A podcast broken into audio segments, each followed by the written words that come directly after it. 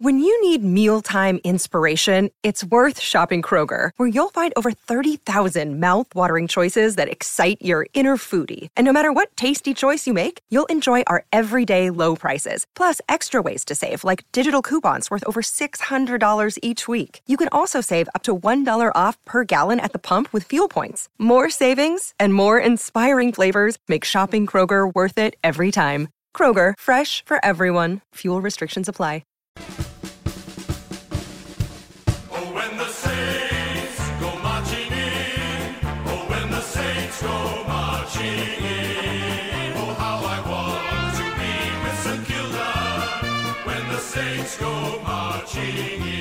Well, it's a song that St Kilda fans would probably want to hear more during the course of a season. They seem to be warming up. They seem to be heading in the right direction, and uh, we thought it appropriate that we catch up with one of Gippsland's best ever players, now playing with the Saints after some time with the Sydney Swans. And I speak of Tim Membrey, who joins us this morning. Hey, Tim, how you going?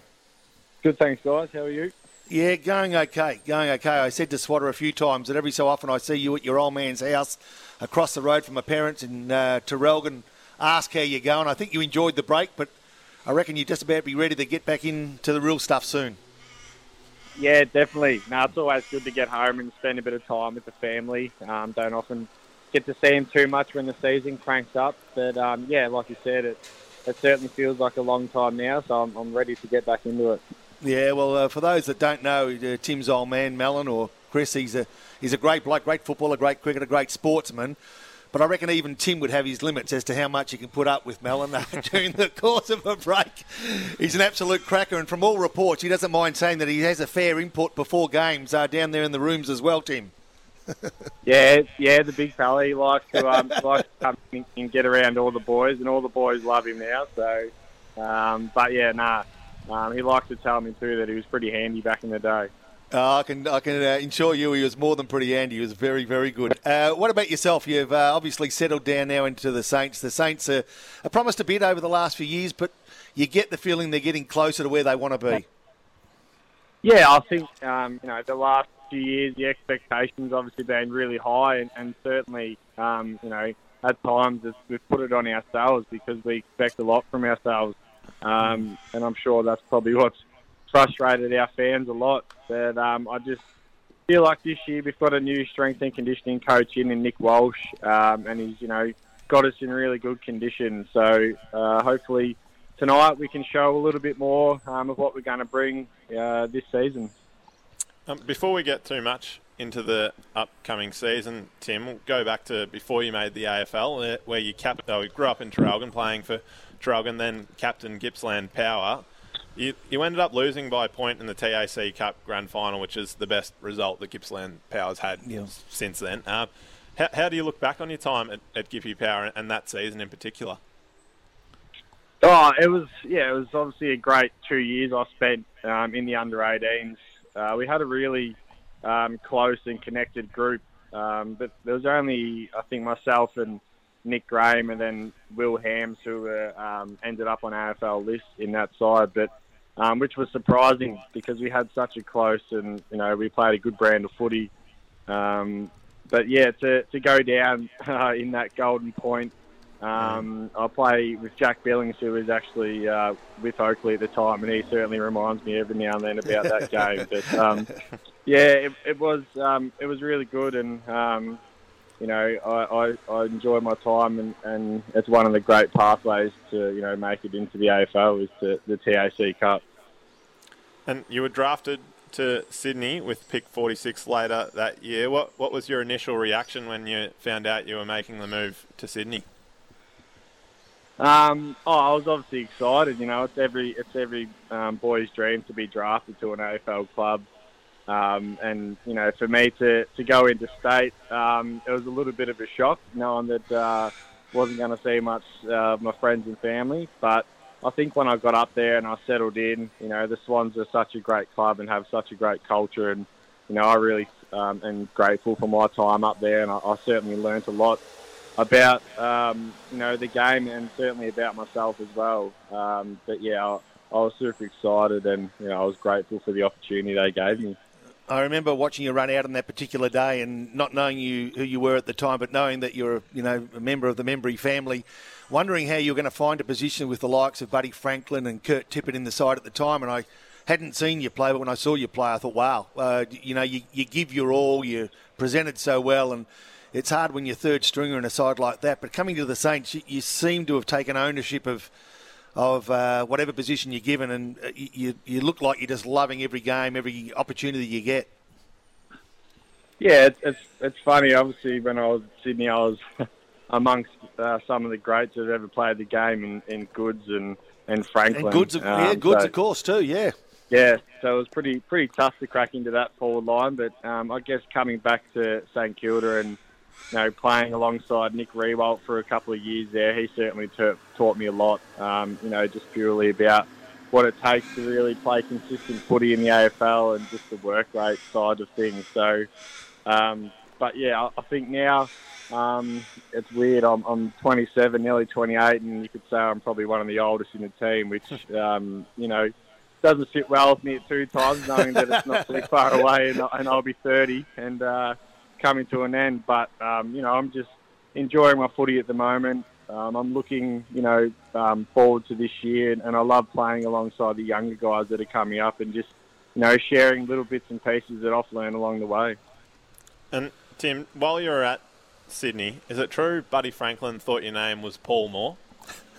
Yes, that is uh, a, a very true story. So on our on our on our lockers, um, we have obviously our name above our locker, and then our player sponsor above that. Um, and I walked into the locker rooms one day, and um, you know I said good day to the boys or whatever, and Buddy I think turned to Dane Rampe and said, "Buddy, that um, Moore is a good bloke, isn't he?" And I was like, and then Ramps was like, "Who?" He's like, "Paul Moore, number one." He's like, it's Tim Membrey. He thought my name was Paul Moore because of the sponsor of the locker. So he thought your name was Paul Moore, sponsored by Tim Membrey, did he? Yeah, so, so now, now every time when we play the Swans and I'm lining up for a goal, I can just hear Big Bud from the forward line going, Maury. Uh, absolute cracker. Hey, listen, what's a, what's a, what's a pre-season been like this year in comparison to previous years? You said you've got a conditioning coach there that's doing some good work. Uh, h- how do you think that may have helped? Oh, it's, it's helped a lot. I think last year, um, you know, it was more, I guess, onus uh, on the players. You know, we really wanted to get the balls out early, and, and you know, we knew that one of our um, letdowns last year was our, oh, sorry, two years ago was our skills, um, and we just really wanted to hone in on that and um, you know get the balls out early in November, December, and work on our kicking and handballing and all um, of our you know crucial skills. But um, and I think we probably went a little bit too far the other way with that. And now this year we've got Walshy in, who's done you know such a great job in just getting the balance right with you know training with the balls, but also when it's time to work, you know the balls go away and we just have them you know long days uh, running laps that no one really enjoys. But um, you know at the end of the day, when you can run out games comfortably, um, you know you certainly look back at those and are grateful for those big sessions. Now, Poppy, we haven't had too many guests on Saturdays in Gippsland that have made it on ESPN Sports Centre in Right. America, but, but Tim has with one of his 223 goals that Yes. he did a, you'd call a bicycle kick against Port Adelaide. Do you, do you think that's the best goal of your career, despite the uh, kind of uh, lackluster reaction to it, Tim? Yeah, I, I, I, it was it was a weird one because obviously I was playing over there against Port and um, on Tom Jonas, who's you know a very good defender, and I don't I honestly couldn't tell you what I was thinking. I just knew that he had me in a really good position to spoil the ball, so I just thought the only way I can get a boot on this is if I try and just throw my leg up at the footy and somehow it hits it. And my initial reaction was, yeah, he's just spoiled the ball across the line. But I did feel the ball hit me foot, but I just thought maybe it happened at the same time. Then I looked at the replay and I was like, oh, hang on, that's come off his fist onto me boot. So that's a goal. So I was pretty, uh, pretty happy with that one. Uh, amazing. Well, let's hope there's plenty more goals. So, what about uh, the Cats tonight, isn't it? So, uh, uh, the Bombers. the Bombers tonight. So, Bombers. h- how are you thinking about uh, how does this game sort of lead you into the season? What are you hoping to get out of this this particular game? Yeah, well, obviously, you know, we played Carlton last Thursday. Um, we've reviewed that game and um, we got a lot of things right, and we also, you know, did a lot of things that you know we weren't uh, too happy with. So, I guess we just look at those things that we've spoken about during the week, um, you know, and, and purely it's just winning the ball, um, you know, at the contest. Um, we thought our spread from stoppage um, and around the ground was good last week, but um, there wasn't too many times where we actually won the ball at the coalface. So um, that'll be something that we'll be working on tonight. Um, it's just winning that ball. Uh, and then going forward, um, you know, it's another good opportunity for you know, us balls to work together, get our leading patterns right, and you know, hopefully we can you know put some scoreboard pressure on early, which is something that we lacked a little bit in that first quarter last week. Yeah, looking forward to seeing what happens tonight and uh, as the season unfolds. So, well, I guess it'd be remiss of us not to mention one of St Kilda's famous fans in Shane Warne, who tragically passed away overnight. Spent some time down St Kilda as a footballer as well. Did your paths ever cross him? Yeah, um, you know, I've spent a, I guess, a little bit of time with Warney and, and going out for dinner and, um, you know, just seeing him around the club. Uh, obviously, devastating news this morning, and um, I woke up and you know looked at my phone. It was the first thing I seen, and oh yeah, couldn't believe it. I still am in a little bit of shock um, that the message has gone out, you know, to all the players and staff saying that um, we'll honour him in the in the right way, um, and the club will put out a statement. But yeah, it's uh, very sad news to see. You know, one of the great cricketers of all time, and, and obviously a big Saints fan, um, pass away.